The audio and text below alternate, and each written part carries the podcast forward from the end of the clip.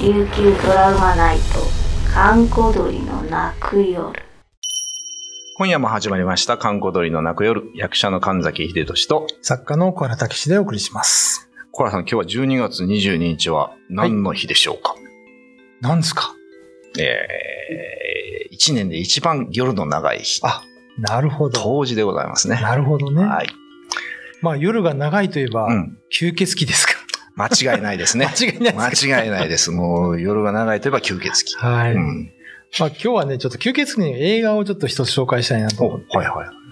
えーとね、キャサリン・ビジェロ監督作品、おーキャサリン。ニア・ダーク、月夜の出来事というね、吸血鬼の映画があるんですけど、鬼。ええあまり見たことないですかないですね。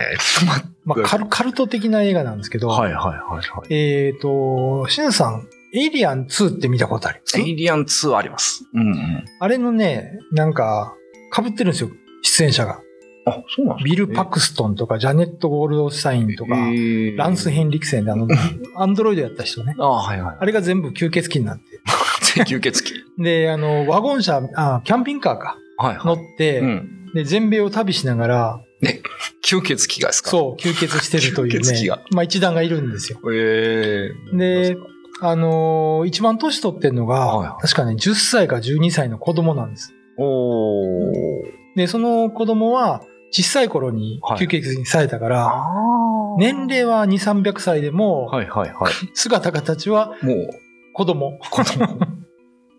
それはじゃあ最年長で。そうそうそうそう。へえ。で、そういうね、なんかグループが、まうあ、ん。旅をしながら吸血をしてね。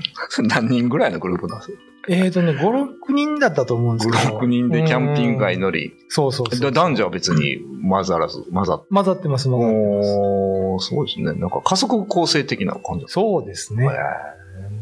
でね、あのーまあ、一時期こういうその、あのーアメリカを旅しながら、うん。車に乗って人殺していく映画っていうのは結構 あって、そうなんですまあか流れとしてはそれなんですけど、あーへーあの、キャサリン・ビチェロって監督が僕好きで、あ、そうなんですね。あの、この後ね、ブルースチールとか撮ってるんですねあ。デトロイトとかデトロイトってある監督ですね。はいあの、なんだっけ、ジェームス・キャメロンの奥さん。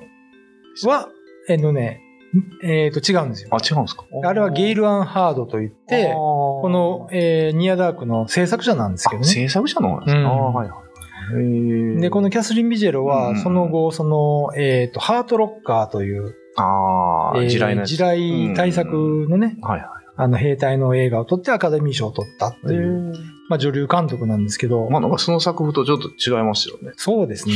吸血鬼キャンピングカーだけでちょっと面白いですからね。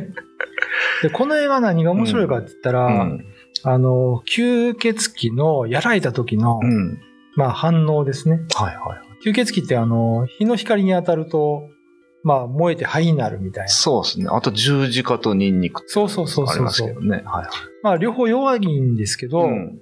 えっ、とね、まあ、ちょっとネタバレになるんですけど、うん。あの、この10歳の少年が恋をするんですよ。おー、はいはい。で、そ、の、女の子を追いかけて、うん。まあ最後、うんすごいかけんでるんです けど、 うんそのシーンがね、やっぱりね、なんか、あのー見てて、逆にすがすがしいというか、おーまあ太陽に当たったら吸血鬼ダメじゃないですうか。んうん。はその女の子を追っい。て、うん。太陽の下走りまくるんですよ。すごいねそし。たら体が燃えてくるでしょ、はいはいはい。その表現方法がね、うん、なんか、面白い。面白いですかあの、かっこい い。あ、かっこいいですうね。ん、最後は爆発してなくなるんです けど、爆発する。あ、の、ぜひ皆さん近くの伝えさんとかね、いろいろあるんですけど、ニアダークあったら、ぜひ書いてほしいと思います。すごいです。もう恋に燃える吸血鬼。そうですね。最後は恋の炎に焼かれるみたいな話です。まあ役者もすごいいい人が揃ってますし、えー音楽もそのタンジェリンドリームってドイツのね出ましたねプログレバンドがやってますから、テクノ、テクノ系ですえね。えシンセバリバリのそうやでつすでねすね。ぜひ見てください。えーもう一度、えーニアダーク。月夜の出来事、ですので、ぜひぜひ。えー今夜のお相手は神崎秀俊と、小原武史でお送りしました。これテイストは何ですかホラーなんですかそうですね。話的には何そう、ホラーその吸血鬼がキャンピングが回って夜な夜な人を襲うっていう話がしたい。そうそうそうそう。おーで、あのーまあ、エイリアン2とかで、ね、ビショップのアンドロイド役やってたランス・ヘンリクセンが、まあ一応、まあ、うん古株のリーダーなんですけど、年はその子供の方が上なんですよ。ああ、そういうことね。はういはんいはいはいはで、このランス・ヘンリクスが渋いんですよ。 い。シンプルだ。確かね、なんか西部劇時代に吸血鬼になったから、ああ。そういうガンマンみたいな設定やったと思うんですけど、なるほどね。じゃあみんなこうちょっと年代的に違うわけだ。バラバラなんですよバラバラなんですうよね。ん、あれ面白いですね。なんだっけ、インタビューオブヴァンパイアとかもあ、そうよね、何世紀にもわたってみたいな話。あれはもっとなんか予算も ある対策映画ですよあれ、ね。宮田があんまりない良さも。あれはほとんど予算なかったんじゃないですかね。あうん、確かそのキャスリン・ビジェロのはい最初。のデビュー作なんでうー、ん。そんなお金もないしなる。で、しなんか、あの、メイキング見てると、その、出演者も、うん。エイリアン2に出てた人を寄せ集めたみたいな。あ、なるほど。その延長線上じゃそうなないんけど、ですよ作ったみたいな。 まあ、シガニ・ウィーバーこそ出てませんけど ね。その恋をされる相手がシガニウェーバーだったとかやって面白いですけどね。あーそこまではね、予算なかったんじゃないですか。シガニ・ウィーバーやっぱり一流ですからね。うん。ちょっとあれの話ですけど、そのヴァンパイアとええ。ドラキュラって違うんですか、これ。いや、ドラキュラっていうのは人名ですよね。あ、そうか、ドラキュラ伯爵か。うん。あ、じゃあ吸血鬼自体はヴァンパイア。そうなんですよ。あ英語でね。そういうことうん。あなるほど、なるほど。あ、そうか、そうか、そうか。みんなあの、例えばフランケンシュタインが怪物の名前だと思ってますけど、あれは博士の名前なんです。そうなんですね。博フランケンシュタイン博士と、なんだっけ、怪怪物物っていうのが元々のそう名なんです前よなんですよね。すごいな。だからドラキュラもドラキュラ伯爵っていうのがいて、これはブラム・ストーカーっていうねはいはい、小説家の作ったものですけど。はあ。じゃあ、あの、いわゆる僕らが思ってるヴァンパイアのイメージのドラキュラ伯爵は、まあ、そこで作られたってことですかそうですね。まあ、もともとその、えっ、と、モデルになった人がいるんですよ。ああ、そうなんですねね。、ルーマニアかどっかのね、ええ昔の王様で、血を吸う串刺し公ツェペシュっていうね、おー敵が来て、まあ、見せしめのためうんに敵の兵隊をこの串刺しにして、丘の上に立ててたと。やばいやつ。これね、やばいというかね、歴史を見ていくとうん、やっぱり攻められるから、そのぐらいのはははこう意まあ思表示をしない晒し込みですよと。ねそうそうそうそう。日本でいうところね。はいはいはい。だから、まあ、普通の人だったんじゃないかと。 あの、いうね、説もありますよね。ドラキュラ伯爵。それはなんですかその残酷さ、血を吸うっていうのはどっから来たんですかねだからそれはね、やっぱりキリスト教の伝説ですよね。日本っ、てあんまり血を吸うとかないじゃないですか。まあ、ゴケミドロぐらいですあれは、 まあ、近年の映画ですかか。 らそうね。昔の中、伝承とか昔話で、あうんんまり血を吸うとかないんです。まあ、そうですね。血はないですね。えうえんだ。からキリスト教の文化では、やっぱ血っていうのは、命の源。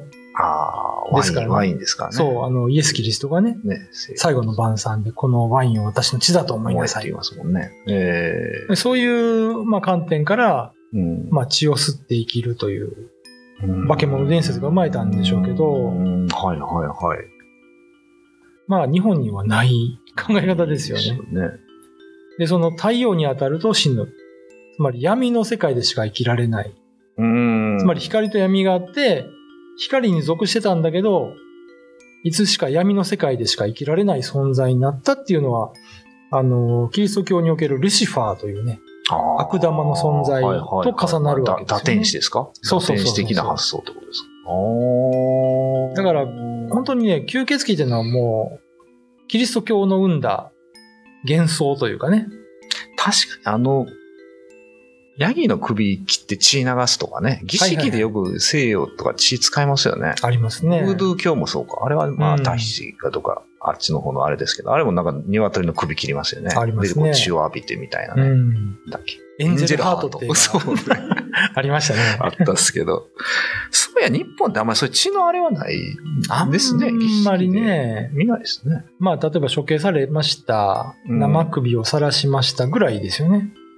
別にその血がどうこうとかね、うんうん、あんまそクれローズアップされをるこなんともか食するとかいう文化とかないですね。ないですもんうね。へんーまあ、あの、思い出しましたけど、まあ、ヤマンバとかあ、ね、いや、なんばあね。のーあれです。食人鬼のおばあちゃんの話はいはいはい。とかは、まあ、ありますけど、まあ、人食べるみたいなのは、そうですね。でも血だけ言うのはね、ないし、別にその、太陽が弱点っていうのないですよね。うん。夜には出てきますけどね、あそこらへん、大化けという。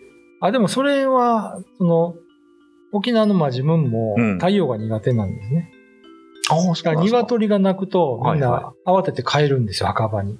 あ、言ってましたそね。こは似てますすね。あ 確かにねーまあ、やっぱりみんな夜のうん。生き物というか、やっぱり闇に生きてるものたちなんですね。そうですね。ね。だから、そういうキリスト教の伝統はないんだけど、うんそういうのは一致してますよね。うん太陽が嫌い。太陽うん。まあやっぱり闇にはいろんなものが見えたりしますもんね。 うん。し、なんかありそうじゃないですか。確 かにね。その闇の奥には何かいそうで、うん出てきそうでみたい。な。そこら辺はやっぱりあれなんですかね。全世界共通の、なんかあるのかもしれないまあえ、あの、ヴァンパイアっていうのはうん、いるかどうかはわからないですけどね。うんただ、それを信じてる人は今もいますよね。